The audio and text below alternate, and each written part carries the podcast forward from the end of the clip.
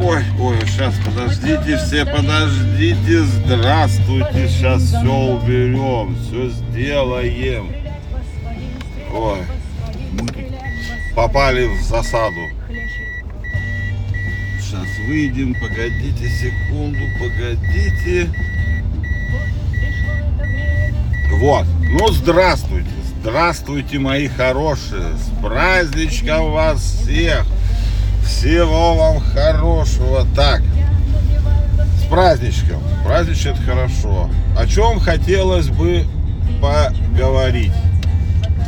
Сегодня, ну что, о заимствованных праздниках хочу с вами поговорить. Ну вот правда, что это за такое нападки? Вот, э, да подожди ты потише сделайся. Вот.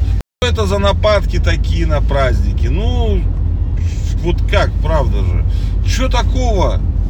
Что такого, что, ну, не наши это там, да, праздники, там, я вот понять вот этого не очень понимаю, да. Ну, ладно, допустим, там, ну, есть там наш какой-то там, я не знаю, исконно русский, наверное, может быть, какой-то праздник. Но есть же вот эти праздники, которые как бы каким-то дням привязаны вот этому. Что плохого в том, что мы там отмечаем вот этот Хэллоуин, да, допустим. Ну, ну да, он не в нашем культурном коде, но он как бы праздник же, да. И что нам его, почему бы нам его не отмечать, собственно, да. Я считаю, надо отмечать, конечно. И также и вот сегодня тоже. Почему нет-то? Почему не отметить? Почему не отметить? Да, это не мы, да, это американцы. Да, ну не, мы не смогли тогда еще после войны, а вот американцы смогли, да, представить первый компьютер, да, в 46 году, EMIAC он назывался, ENIAC. Вот, они смогли, поэтому День компьютерщика вот так отмечается. Я считаю, мы должны быть, как бы это общий такой, ну, ну, все вместе должны отмечать все это, конечно же. Не нужно вот это вот такого, что это не наше, мы это не будем праздновать. Нет, праздновать, конечно же, надо. Ну что, у нас тут зима, несмотря на все праздники, блядь, опять минус 25, как говорится. Причем в прямом смысле этого слова. Ну и раз мы сегодня начали про компьютеры, то это, ну, поздравить вас хочу. Все, блядь, Oculus пришел. И это не Oculus какой-нибудь там Prime, блядь. Похоже, да, кстати, Oculus Prime. Но это не он. Вот. Наши, короче, прекрасные эти. У меня есть название для вас. Я его выписал. Но, к сожалению, оно у меня это забыл, куда записал. Ну, короче, какие-то наши ученые, не ученые, техники, херехники, короче, компьютерщики, в любом случае, у них сегодня праздник, запустили Oculus. Это система, которая будет за нами теперь следить. В интернете, конечно. В глобальной сети интернет. Вот. Ну, система, скажем так, плохенькая и крайне маломощная. Вот. Обещают, что она будет фото-видео для начала сканировать. Э, раньше это, я так понимаю, делалось в ручном режиме и по стук-стук-стук. Вот. А теперь как бы ну, плюс к этому будет работать этот Oculus. Он фото, видео во всей сети, то есть в соцсетях и везде будет сканировать на предмет всей вот этой заразы ЛГБТ, экстремизма, терроризму и всего остального прочего. Почему только картинки и видео, а тексты написано, не написано про текст ничего. Ну, может, какая-то опция дополнительная там у него, или текст уже давно ищется. Не знаю, врать не буду. Вот. Но почему? Почему, говорю, система-то слабоватая? 200 тысяч материалов в сутки он всего сможет просматривать. Я, конечно, не силен в цифрах это, я, конечно, не силен в цифрах, но что-то мне кажется, это крайне маловато даже для российского сегмента интернета. Э, у нас в день-то поди больше материалов появляется. Это же надо же мониторить-то все. И как бы видео, ну, 200 тысяч видео у нас что не загружается. Хотите сказать, что ли, в России даже хотя бы. А мониторить-то он должен весь мировой интернет. На YouTube загружается там что-то там миллион видео сутки или больше там даже. А он всего 200 тысяч, и вот эта херобора стоит 60 миллионов почти. Ну, рублей, правда, поэтому всего миллион долларов, поэтому, наверное, не такой дорогой стартап. Но что-то мне кажется, это маловато. Ну, может быть, для начала хорошо. Я вообще хотел поговорить об этом. Ну, это новость, как бы подводка к тому, о чем я хотел бы поговорить, собственно. Надо или не надо следить? Вот в чем вопрос.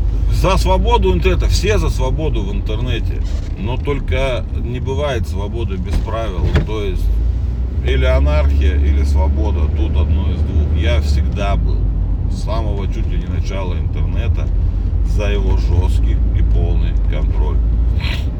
Никто не должен в интернете нарушать те же законы, которые существуют в жизни. Я никогда не отделял интернет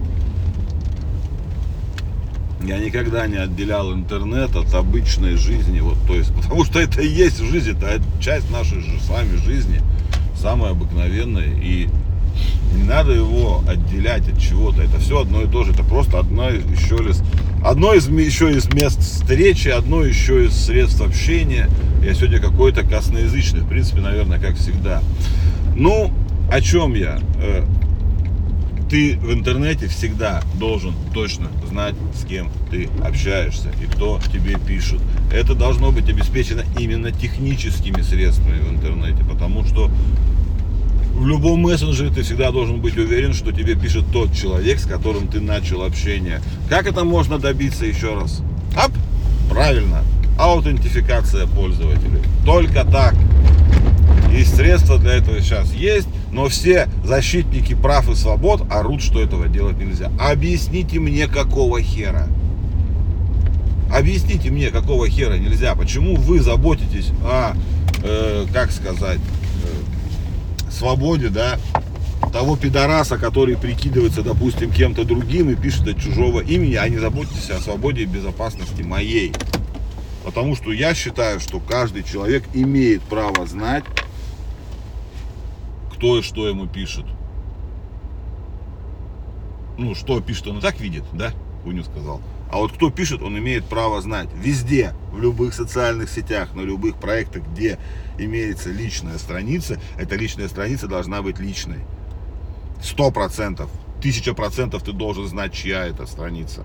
Иначе в этом не имеет никакого смысла. Это, наоборот, получается полное отсутствие свободы, когда ты можешь выдать себя за другого человека. Это перестает быть свободным. Ну и остальное то же самое. Говорят, что правительство будет теперь закручивать гайки и следить там, блядь, за вашей политической активностью. Так вот, ребята, если ваша политическая активность не может быть высказана публично, то это не политическая активность, это экстремизм. Это простая формулировка. Если вы открыто заявляете свою политическую позицию, это политика. А если вы в мессенджерах сигнал. Сейчас уже в Телеграм никто не пишет, потому что он, блядь, весь продался. Или в каком-нибудь там еще потаенном мессенджере переписываете с этими, со своими политическими клиентами, хотел сказать оппонентами, наоборот, не оппонентами, а этими соратниками, то вот, это называется экстремистская деятельность, если вы не можете публично высказать свое мнение. Потому что политика, она подразумевает открытость и только открытость.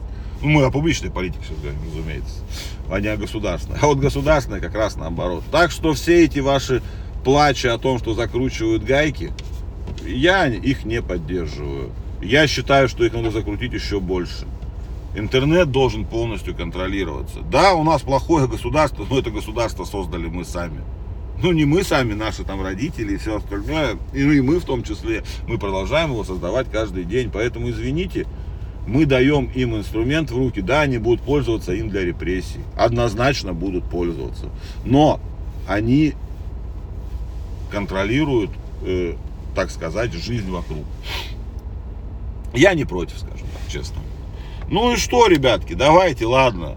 Хорошего вам дня, счастливого вам праздника. Люблю вас их, обнимаю, целую. Вы мои дорогие единственные. Просыпаемся, выпиваем кофейку и начинаем радоваться каждому, каждому, каждому минуту этого прекрасного дня.